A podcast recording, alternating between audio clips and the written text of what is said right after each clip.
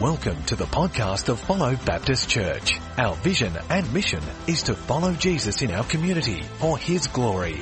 We hope and pray that you are blessed, challenged and inspired by this message. For more information on Follow Church, you can visit our website at www.followchurch.com.au.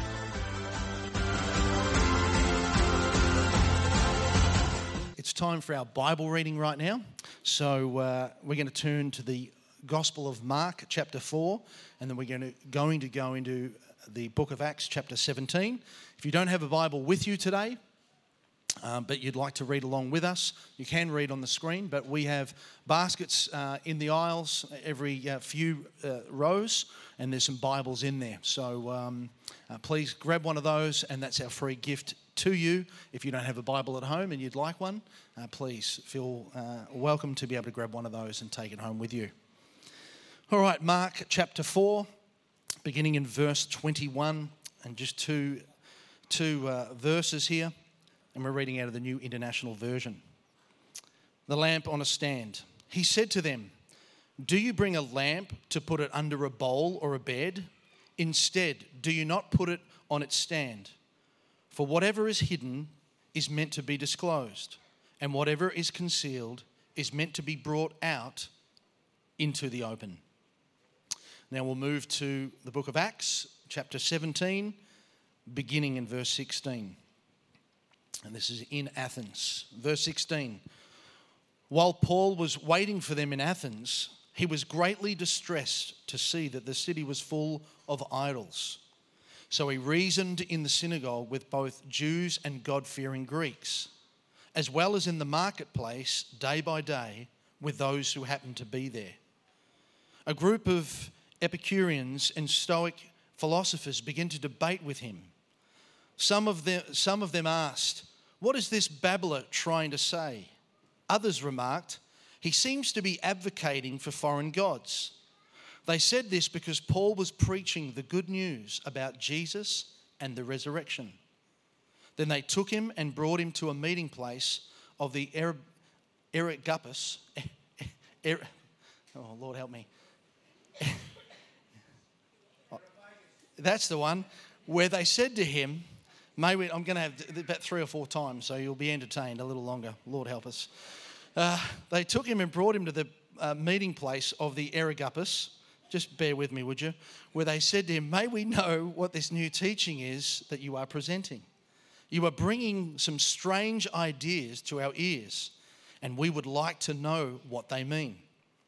All the Athenians and the foreigners who lived there spent their time doing nothing but talking about and listening to the latest ideas. Verse 22.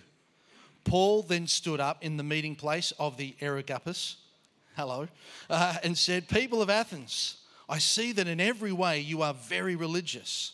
For as I walked around and looked carefully at your objects of worship, I even found an altar with this inscription to an unknown God. So uh, you are ignorant of the very thing you worship. And this is what I'm going to proclaim to you. The God who made the world and everything in them is Lord of heaven and earth and does not live in temples made by human hands. And he is not served by human hands as if he needed anything. Rather, he himself gives life and breath to everything else. From one man he made all nations that they should inherit, uh, inhabit rather the, the whole earth and he marked out their appointed times in history and their boundaries and their lands. God did this so that they would seek him and perhaps reach out for him and find him, though he is not far away from any one of us. Verse 28 For in him we live and move and have our being. As some of your own poets have said, we are his offspring. Therefore, since we are God's offspring, we should not think that the divine being is like gold, silver, or stone, an image made by human design and skill.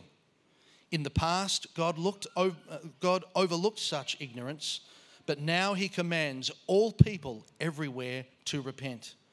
For he has set a day when he will judge the world with, with justice by the man he has appointed. He has given proof of this to everyone by raising him from the dead. Verse 32 When they heard about the resurrection of the dead, some of them sneered, but others said, We want to hear you again on this subject. At that, Paul left the council. Some of the people became followers of Paul and believed. Among them was Dionysius, a member of the Areopagus, and a woman named Damaris, and a number of others. Good morning, everyone. I think I'm on. Yeah, excellent. Welcome to church. Um, I don't know if you realise this this morning, but we're really privileged to have with us the world's uh, most amazing woman this morning. Uh, her name's Kim Williams, and she uh, coincidentally has the same surname as me, and so I'm going to invite her up now. Um, as you know, we're doing a month on mission, and we're talking about um, some of the things that we do in the local community and some of the ways we reach out to people that um, we can connect with with the love of Jesus. And one of the things we've done since before we even started as a church is mainly music in our local community. And Kim's led mainly music, and uh, very proud of the job her and the team have done, uh, loving our community and reaching out to people. So, first of all, Kim, do you want to tell us a little bit about what Mainly Music is? Yeah, um, it's a music playgroup for families with children aged zero to five with an outreach focus. Very good. And so, how's it going and what's happened this year? Yeah, it's going really well this year. It's grown a lot since January. Um, we've got new people inquiring every week, either through the Facebook page or contacting me directly. So, we have a waiting list at the moment. Very good. So, what new things are happening then at Mainly Music? Well, we don't like a waiting list, no one does. So, we're going to start a, another session back to back with our first one. So that'll still be on the Thursday. Obviously, we'll start a little bit earlier and finish a little bit later. Um, yeah, so that's something that's going to happen to get rid of the waiting list. Um, also, a Bible study. We've had a few um, mums interested in starting a Bible study. So we're hoping through them that we'll get more of the non Christian families joining along and hopefully getting to know Christ. Very good. And, sorry, a yep. nursing home. Uh, we'd like to go into nursing homes monthly. Um, and then hopefully maybe once or twice a term taking the kids with us as well. So, yeah. So, what would you do in nursing homes? We would take the musical instruments and some songs and get the elderly involved with that. And then when the kids come, obviously they'll get really excited with having the kids there, and yeah, it'll be lots of fun. Excellent. So, it's a wonderful ministry of the church. You want to just tell us how we can best get involved and support mainly music? You missed a question, I think. I missed a question, you right? I've got the microphone usually, but both we've both got a microphone. I'm up here now. Um, so, what is your heart for mainly music? How did I miss that one? Uh, um, obviously, building relationships, friendships, um, seeing the families connect with their child. Um, it's really great. The children love having the one-on-one time with their parents. Um, so making that happen in the group. Um, sometimes mums like to chat, but we're trying to encourage them to connect with the children. Um, and obviously, our ultimate goal is to see them connecting with Jesus. Excellent. I don't know if that prompt was Kim or the Holy Spirit, but uh, either way, I'm going to be obedient. Um, so how best can we best support this ministry as a church? Okay, um, obviously, prayer um, is the best way you can support us. We'd love your prayer. Um, and also, if you're interested in coming to a nursing home with us, we probably need some more volunteers. Um, yeah, so come and see me if you're interested. Excellent. And last question um, Can I have a kiss? No. No. Thank you. Hang on, while I'm up here. I had a little verse I was going to read out, which kind of describes a little bit of mainly music is from the message, um, Ephesians 5, verse 1 to 2. It says, Watch what God, God does, and then you do it. Like children who learn proper behavior from their parents, mostly what God does is love you. Keep company with Him and learn a life of love. Observe how Christ loved us. His love was not cautious, but extravagant. He didn't love in order to get something from us, but to give everything of Himself to us. Love like that. So that's what we do at Mainly Music. Awesome. Thank you very much, darling.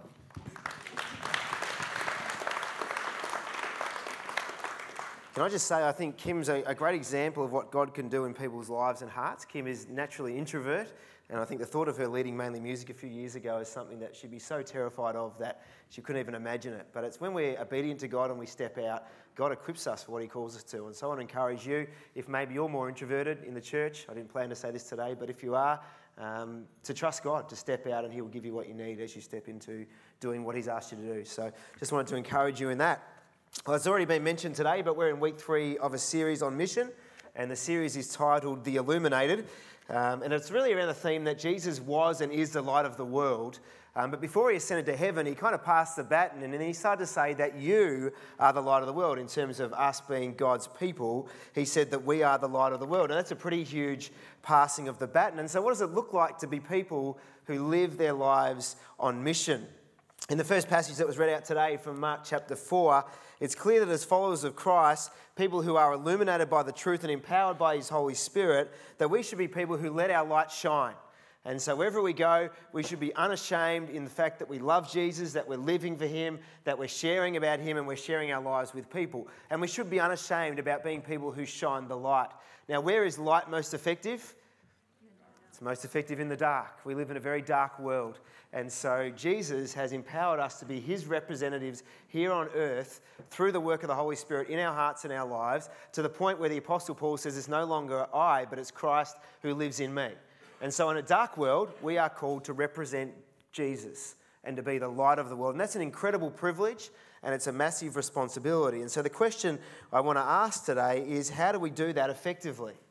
And today I really want to hone in on some practical ways of how we can best connect with people in our community and our culture with the message of Jesus. And even though we're in a constantly changing world, uh, I think we can look at Paul's example in Acts chapter 17, which was our second reading today, and we can learn some things from him when he visits Athens and lives as a person on mission in a new place.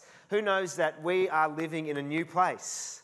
Just a few years ago, Officer was a bunch of paddocks and now it's estates and infrastructure and people moving in by their droves. And so we are living in a new place. And so, how do we best represent Jesus and live on mission in a new place? I think there's a whole bunch of stuff that we can learn from the Apostle Paul in this passage. And so, today we're going to focus on what he saw, we're going to focus on what he felt, what he did, and what he said as we set out to reach people with the good news of Jesus. And hopefully, there will be some helpful things in this passage as we seek to reach our community with the gospel as well. And so, first of all, look, let's look at the passage and let's look at what he saw. In verse 16, while Paul was sitting waiting for them in Athens, he was greatly distressed to see that the city was full of idols. Recently, uh, a friend of mine, him and his wife, young couple that I pastored in a previous church, have moved from Melbourne to go to New York. Uh, he works for NAB, he's an accountant, and so they shifted him from Melbourne to one of their New York offices. And he posted a, a photo recently of him sitting on the window ledge of a building that was about 20 stories up, looking out over New York City with the Empire State Building right in the middle of the shot. So you can kind of picture where he was in the city. And he posted a, company, uh, posted a, a comment that accompanied that photo, and it simply said this This city is massive, two weeks in, and I feel like there's still so much to see. I thought that's like the biggest understatement in, in, the history of the world. Like two weeks in New York, and there's still plenty to see. I think he could live his whole life in New York, and he probably wouldn't see all of it. But I've followed his Facebook feed since then, and he's making a good shot of it. He's gone to an NBA playoff game, he's visited Ground Zero, he's gone to Central Park, and he's slowly ticking off all the things to see in New York, the city that never sleeps. New York is, I've got to say, the one place on earth that I've always had on my bucket list. It's the one place on earth I've always wanted to go to. And so every time I see like a Yankees cap or a, a New York shirt or I hear Jay Z on the uh, radio singing New York, New York, I always utter words of prophecy to my wife that we're going to be there one day. And I get the same response every time she just rolls her eyes. But I hope and pray that we'll go to New York one day. But my friend who finds himself in the Big Apple is in awe of the bigness of the city that he finds himself in. If we were to rewind about 1950 years, I think Paul was experiencing the experiencing the ancient equivalent of my friend in New York as he arrived in Athens. It's a pretty awesome thought to imagine. I was thinking about it this week. We're talking about the great apostle Paul, the man who wrote two thirds of the New Testament, a theological giant.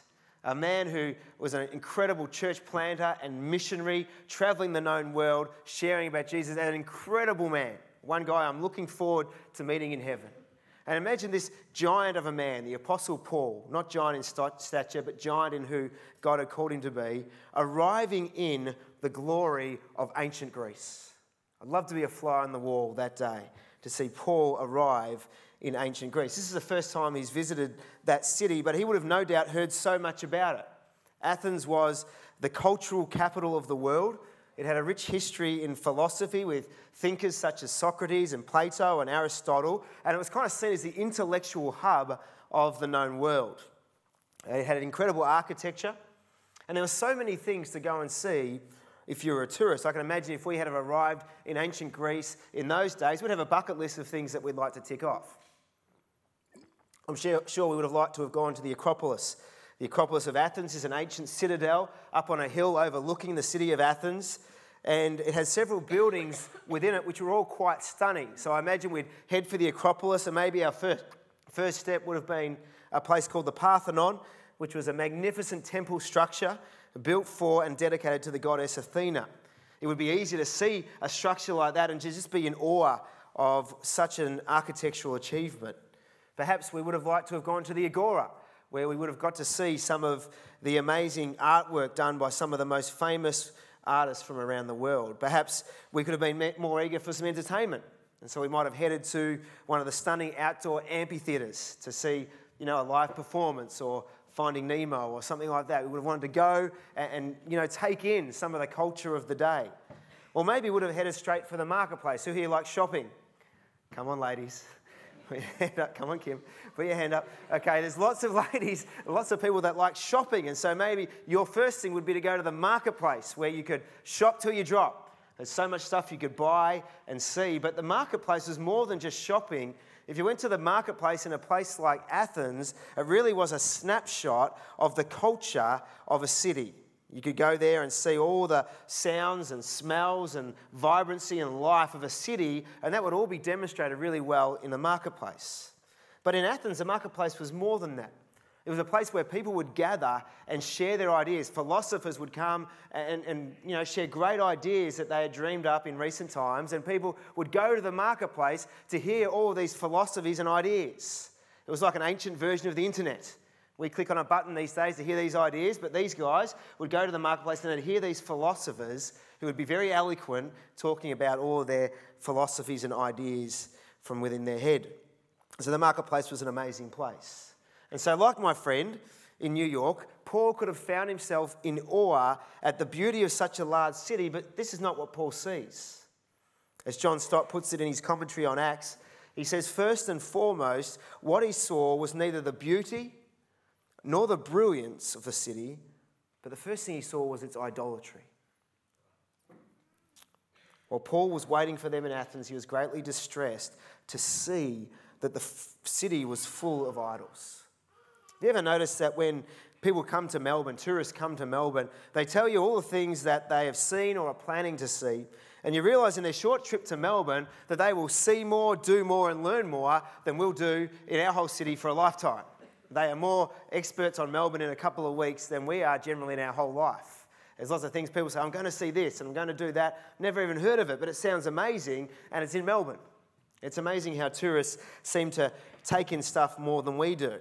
And the truth is that we can live our whole lives in a region, but never really open our eyes to what's actually happening all around us. It's so important that we have eyes that are open. This is true for the things that are beautiful in our culture, and it's true also for the things that are problematic.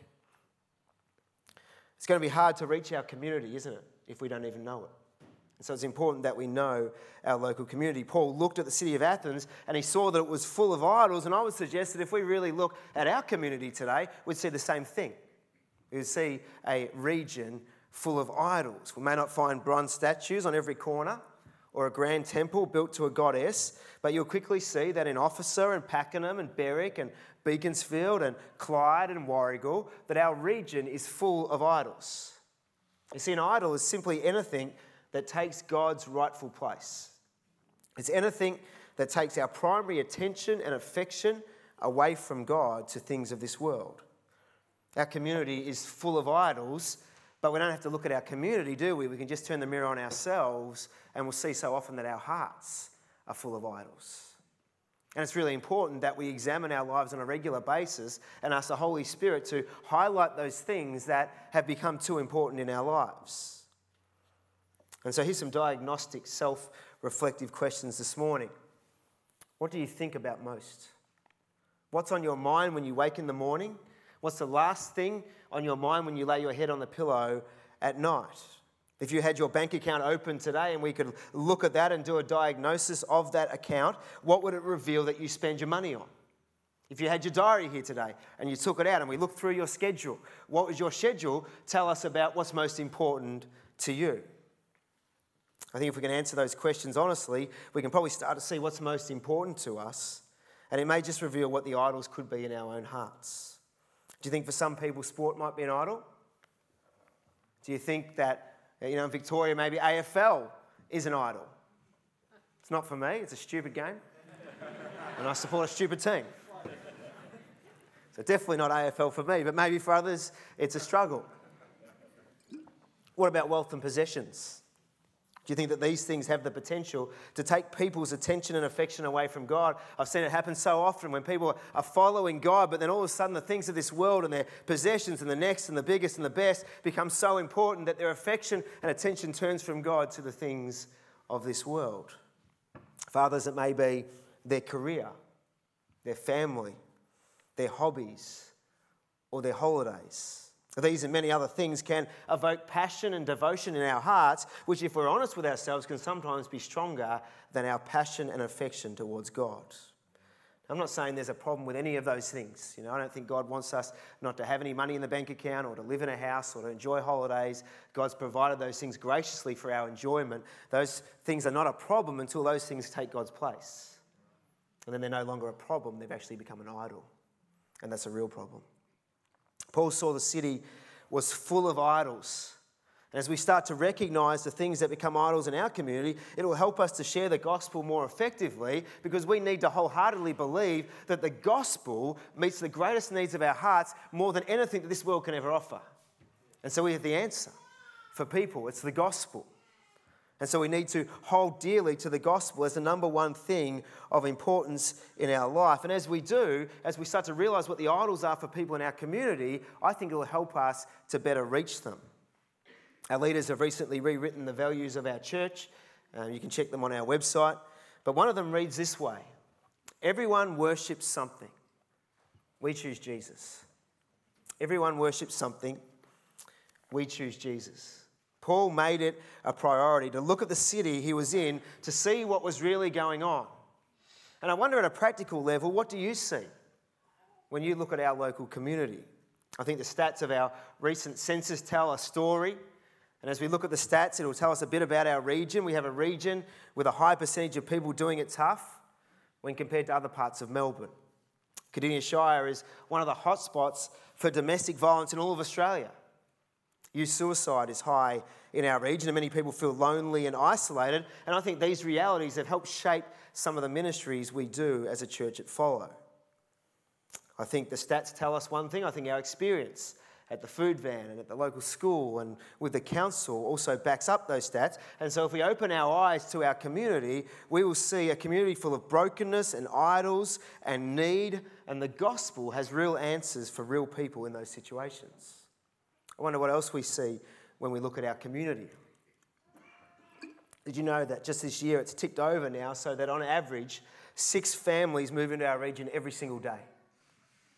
42 families every week move into Cardinia Shire. That means approximately 2,184 families are going to call Cardinia Shire their home in the next 12 months. I heard someone articulate something recently that I've known to be true ever since we planted Follow, and it is this that lives in transition are lives that are open. Lives in transition are lives that are open. We live in a community where people's lives are in transition. They move out to this area, they don't have friends and family, they don't know what's going on around, and they, they often feel very unsettled. They don't have a sense of community or belonging. It usually takes around two years for someone to come into a new area and to actually feel part of a new community. And in that time, research would show that everything is back on the table and people will be open to new things, new relationships, and even new faith more readily than when they would when they're settled in a community. This is a massive opportunity for us as a church massive opportunity. We can provide a community built around Jesus Christ where there's a sense of belonging and purpose and joy. And in a community where people are unsettled and unconnected, we have a great opportunity to reach people, and it should fill us with a real optimism for mission. That there are people that are looking for something, and we believe that we have the answer, and the answer is Jesus. So, what do we see when we open our eyes in our community? We see a place full of idols. We see brokenness and dysfunction, but we should also see great opportunity. And I think that's what Paul saw as well. He saw problems and he saw potential. And so, the first application point today, if you're a note taker, you can write this down, is that we should pray into the problems and into the potential of our region. We should pray into the problems and pray into the potential of our region. This is what Paul did, this is what he saw. And so let's move on now to what he felt. While Paul was waiting for them in Athens, he was greatly distressed. Greatly distressed, not mildly irritated, greatly distressed to see that the city was full of idols. I wonder what we feel when we observe our community and people in our local community. What is our overwhelming feeling when it comes to reaching out to those people that don't yet know Jesus? Do we feel comfortable? Are we apathetic? Are we urgent? Are we passionate? Do we feel anything? Do we think about people at all? I think these are all challenging questions for each of us when we consider people in our community. Last weekend, some of the men from Follow went to the Belgrave Heights Men's Convention. And one of the speakers was a guy called Carl Beech. Carl Beech is a church planter and evangelist from the UK, and he was coming to share with the men at this convention. And he shared a bit of his story about what it was like when he first came to know Jesus. Now, most of us have heard these stories before. Someone, you know, is lost and broken. They come to know Jesus, and then, you know, all of a sudden their life turns around and they feel joyful and passionate and all those sorts of things. But Carl's testimony was a little bit different. He said when he came to Jesus, he was actually a mess. He said he couldn't go anywhere. He'd be driving in the car, he'd be walking down the street, and he couldn't stop weeping because he would look around at people around him and he realized the vast majority of people we lay our eyes on every day are headed for eternity separated from God. And it broke his heart. And it revealed the calling on his life to be an evangelist and church planter. And I found his story uh, so encouraging, but at the same time, very, very convicting. I thought to myself, how much do I love people? Because what he felt was a great desperation to see the lost found. When Paul arrived at Athens, he was greatly distressed to see the city was full of idols, and it got me thinking, why was he so distressed? And I think there's a couple of reasons for it. The first reason is this I think he was distressed about the glory of God. One of the poets from Paul's day said that in Athens, it was easier to find a God than it was to find a man.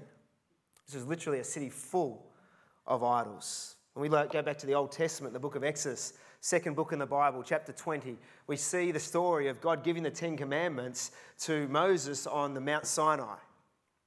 And as we read through the Ten Commandments that, that were God's heart revealed to those people, we see that number one was simply this that you should have no gods before God.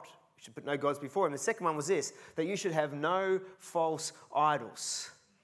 And so, as Paul comes into a city full of idols, I think his heart grieved because the things that were important to God's heart were important to him. And he looked at it and he was greatly distressed because the glory was going to man made rubbish rather than going to the God who deserves all the glory, all the honor, all the praise. We have a God alone who is worthy of glory. We have a God who loves us so much. We heard about it at communion this morning. And Jared did a great job this morning, but he gave up his one and only Son to die on a cross so that we could be forgiven, saved, and have the hope of eternal life. Jesus, the Son of God, is the King of kings, the Lord of lords, the name above every other name. He's been exalted to the right hand of God. And when he returns, Scripture tells us every knee will bow and every tongue will confess that he is Lord. He alone is worthy of all the glory and honour of our lives. At Follow, we have a very simple vision and mission. It's up on there every week. Our vision is Jesus. Our mission is to follow Jesus in our community here and outside in our local community. Why? For His glory. We do all this because we want his name lifted high over the region of Officer and beyond. We want Jesus' name to be famous amongst our friends and families and people in our communities, and we need to live our lives for the glory of God above all else. I think Paul was greatly distressed because of the glory of God. But the second reason I think he was greatly distressed is that when people are distracted by idols, their attention is taken away from life changing relationship with God and it's placed on man made things. More idols, less God. It sounds a little bit like our community. Many people don't want God in their lives and they don't believe they even need Him because of all the stuff they accumulate and all the stuff they're distracted by.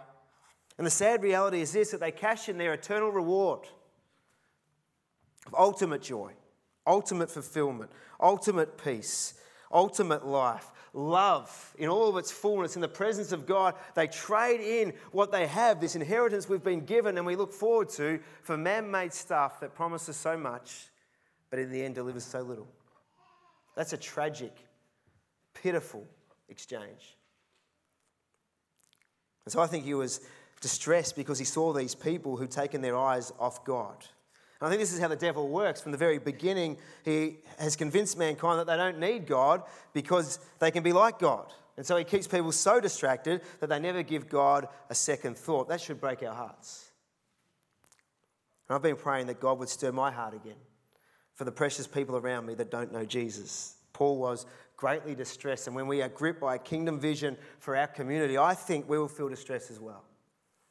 And I think that actually shapes our lives, our prayer lives that we've heard about this morning, our priorities, our time.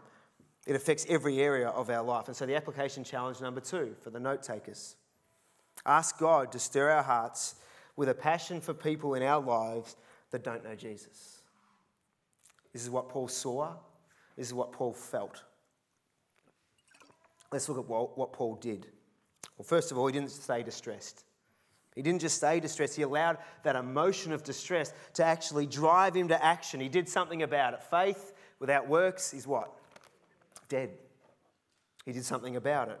Verse 17 so he reasoned in the synagogue with both Jews and God fearing Greeks, as well as in the marketplace, day by day, with who? With those who happen to be there. Ray said something really helpful last week. You may or may not have heard it before, but he talked about the Great Commission and that word to go. Go and make disciples of all nations, baptizing them in the name of the Father, Son, Holy Spirit, and teaching them to obey, obey everything Jesus taught, commanded. And the word go is not so much go in the Greek, it's more as you go. In other words, as we go into our everyday, normal lives, we are to be people who live our lives on mission.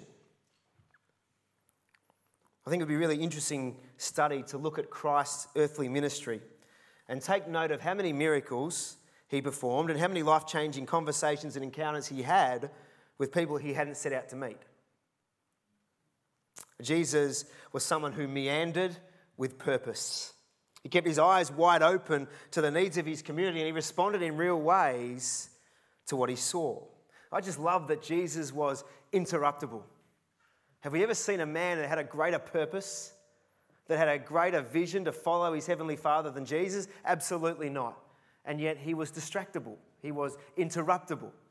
As he went along with this incredible purpose on his life, he was never too busy for people. And I love that about Jesus. Jesus and Paul immersed themselves in their culture. Dave and I in the office this week wrestled over the word immersed because immersed can sound like compromise, but it certainly doesn't have to be because we're called by God to be in the world, but not of the world in the world, but not of the world. If we aren't in the world, then I'd like to propose that we'll never reach the world. And so we need to immerse ourselves in the life activities of our local community in deliberate and prayerful ways, motivated by a desire to know people, to listen to them, to love them, and ultimately to reach them. Recently, I've been trained to be a church planting coach. Since we planted Follow, I've had a person that's coached me once a month in the first year or so, anyway, and we would Skype as a guy in Sydney, but now that I've been trained to do that, I'm actually coaching a guy who's a little bit older than me, but he's planted a church recently in Brisbane, just out of Brisbane.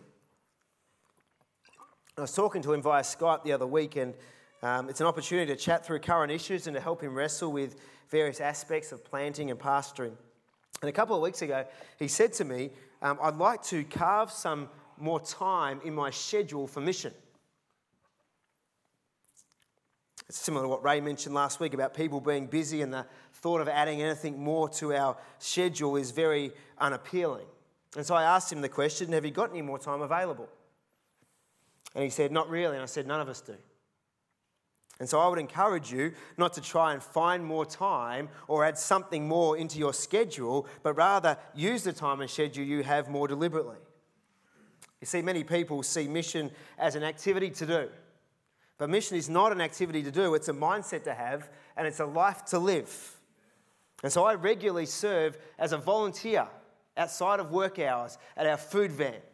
I volunteer every week. I volunteer at our breakfast club at Officer Secondary College. And I do that, but I don't see it as my mission activity for the week. I don't do those things and then tick the box and go, good, we've done mission now, and we can do some other stuff for the rest of the week. I see it as part of the rhythm of my life, and my whole life is mission. Everywhere I go, every, everything I do is an opportunity for mission. And so, how do we immerse ourselves in people's lives? Well, I think there's a very simple way to do it, and that's to include them in our lives.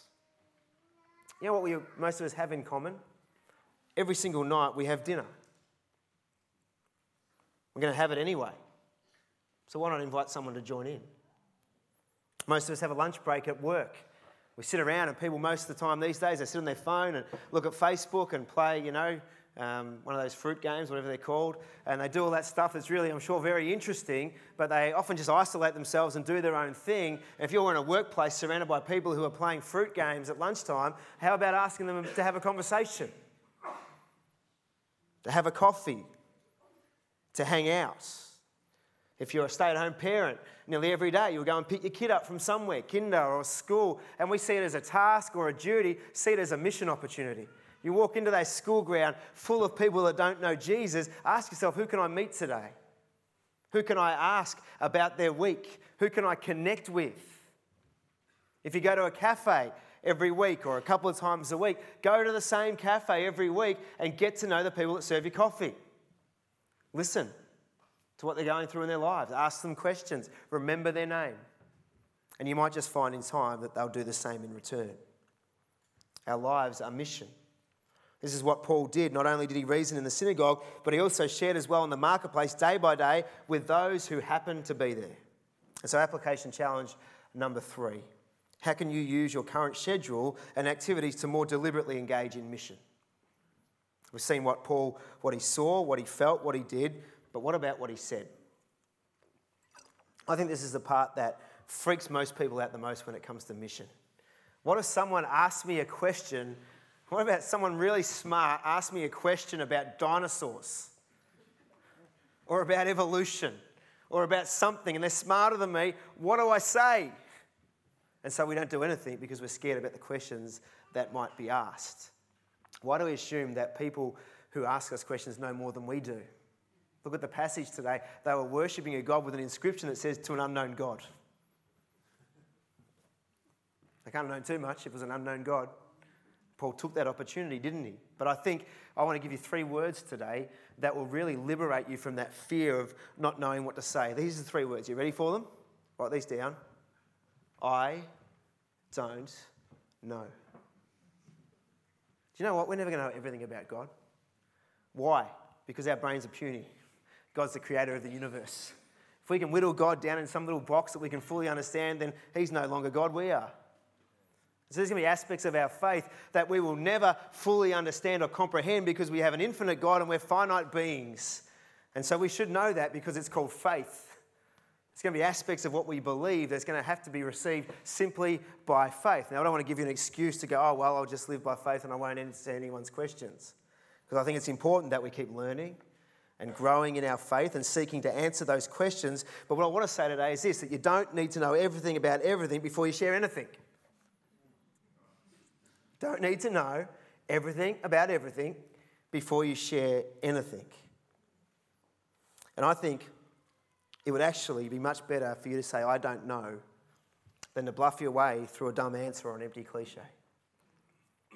People aren't looking these days for people who know everything, they are much more interested in journeying with someone who's real. And so, if you've been a Christian for even a short while, you know the basics of the gospel. We all sinned. We've all sinned. We all deserve to be punished. Jesus was God in human form. He came, He lived, He died for our sin, He rose again, conquering the power of sin and death. He's coming back. We can be forgiven. We can have the hope of eternal life. If you know that, you know enough to have a conversation. And this is how Paul started his conversation in verse 18. A group of Epicurean and Stoic philosophers, apparently very smart people, began to debate with him. Some of them asked, What is this babbler trying to say? Others remarked, He seems to be advocating foreign gods. Why? They said this because Paul was preaching the good news about what? Dinosaurs? Evolution? Jesus and the resurrection. The basic truth of the gospel. Now, in this situation, he was dragged before these very intelligent people and they went into more depth. He talked about God being the creator of the universe, the sustainer of life, the ruler of all nations, the father of all humanity, the judge of the world. These are all good things to know, and you should learn these things. But the truth is, most of you are sharing with everyday friends. And you might have some weird and wacky friends, but I highly doubt that any of them are Stoic or Epicurean philosophers. and if they are, just pray more. Most of them are just everyday Joes. And they're asking you simple questions and they want to see what's going on in your life. And so you'd be much better saying, I don't know, I'll find out. That would be a much more adequate answer than a stupid answer. And so, this what Paul said. This, this message has not changed. We have the same message. We talk about Jesus, that he lived, he died, he rose again, he's coming back, the good news of the gospel. The message is exactly the same. But I want to propose this morning that the method can't be. We've got to keep thinking about our culture and understanding our culture if we're going to actually be effective in reaching them. It's not just what we say, but also how we say it. I want to finish today talking about this and the reality that we live in a postmodern world. Many of you here this morning didn't grow up in a postmodern world, but rather in the age of modernity. Modernity went from the 1600s, some of you were there, right through to my dad, the 1980s. And in modernity, there was a way of thinking. And in that era, by and large, most people believed in absolute truth. That there was truth out there that was true for all people if you found it, if you could find it. In the Western world, Christianity and the church was seen as the pillar of truth. Churches were respected and seen as an integral part of our community, and the church was seen as a legitimate authority and keeper of truth. I don't know if you've noticed this, but most people don't see the church or Christianity like that anymore. And a big part of that is our fault. Things like a sexual abuse scandal where horrific things happen and we're swept under the carpet. The misuse of power and money and authority has been absolutely disgraceful, unchristlike, and an absolute embarrassment to Jesus' name. And it's damaged the church's reputation in irreparable ways. But the other reason, aside from that, is that our culture has changed. And everyone has recognized the change and adjusted accordingly except the church. We're still stuck in the 1600s, the 1980s. We keep trying to reach people in the same ways we did in the modern world, but in a postmodern context. And we wonder why we have very little impact. We're no longer living in the modern world, we're living in a postmodern world, and the majority of our society no longer believes in absolute truth. They believe that all truth is relative. And so you have your truth, and I'll have my truth, and they're all true because we believe it's true. And that's the way our culture, by and large, works these days. So there's been a huge shift in our society. In the modern world, if you talked about Jesus' resurrection in uh, basically what was a scientific age, people wanted you to prove it from science. These days, in a postmodern world, they're often less interested in you proving it. They'll check that out on Google. They're more interested in knowing what difference it makes in your life. This is another change in the modern world. And I think in our modern culture, uh, one of the biggest idols of our culture has been tolerance. And therefore, the greatest sin of our culture is intolerance. And so people used to look to the church as a guide for what is right and wrong. But now, if the church even talks into that space at all, they're quickly accused of being bigoted, not loving, even hateful. People don't believe in absolute truth anymore and they don't want to hear it from us.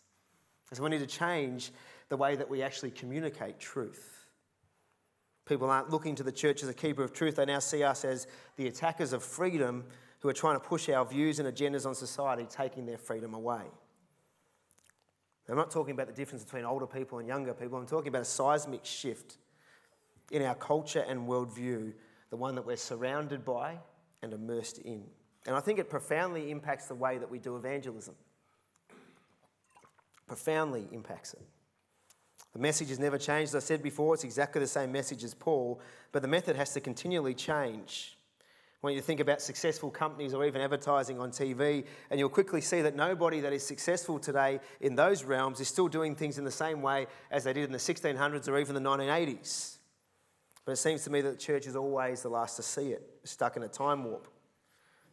When it comes to evangelism, we want to keep doing things the same way, and we think that standing on a soapbox or knocking on doors as a primary strategy is still going to be the most effective, but we need to wake up and realize that we're not in Kansas anymore. We're not in the magical world of Oz either, but we are in a postmodern world. And so, how do we best reach people? I read an article this week that was fascinating. Google have done a lot of research over the last few years about what makes a successful team in a postmodern world. And in this article, it talked about the most important thing in a successful team, if you boil it all down, is one word, and that word is trust. And then it went on to say, what are some other you know, key characteristics of these successful teams? What are the consistent actions? Listen to what they are. They were teams that listened first, they showed empathy, they were authentic, they set the example, they were helpful, they were humble, they were transparent.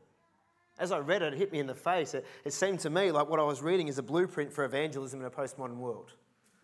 Sam Chan, in his recent book, called Evangelism in a Skeptical World lists five things that postmodern people connect with, and they're very similar to the list from Google. It's authenticity, hospitality, testimony, stories, and creative arts. Those first four are all about genuine relationship where we see people as people rather than people as projects.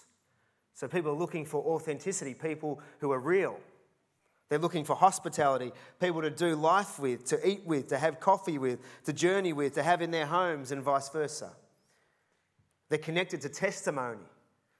People may argue with our theology, but they can't argue with the testimony of a changed life because it's our personal experience.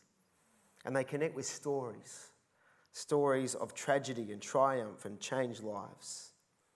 In a community uh, of lives in transition, lives that are open. We have great opportunity to live these kind of lives, to best connect with people who we happen to meet.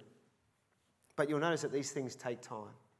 The soapbox and the door knock, we're looking for instant results. But as I said a couple of weeks ago, in a postmodern world, I think we should pray for the instant. We want our friends to be following Jesus right now.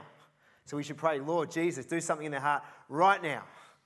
We, we, we're praying for that, we're believing for that, but at the same time, we should be willing to embrace the long term.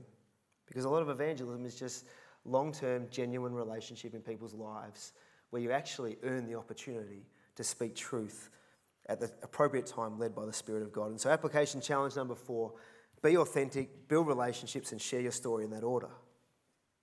Let me just finish 30 seconds with the response that Paul got in verse 32.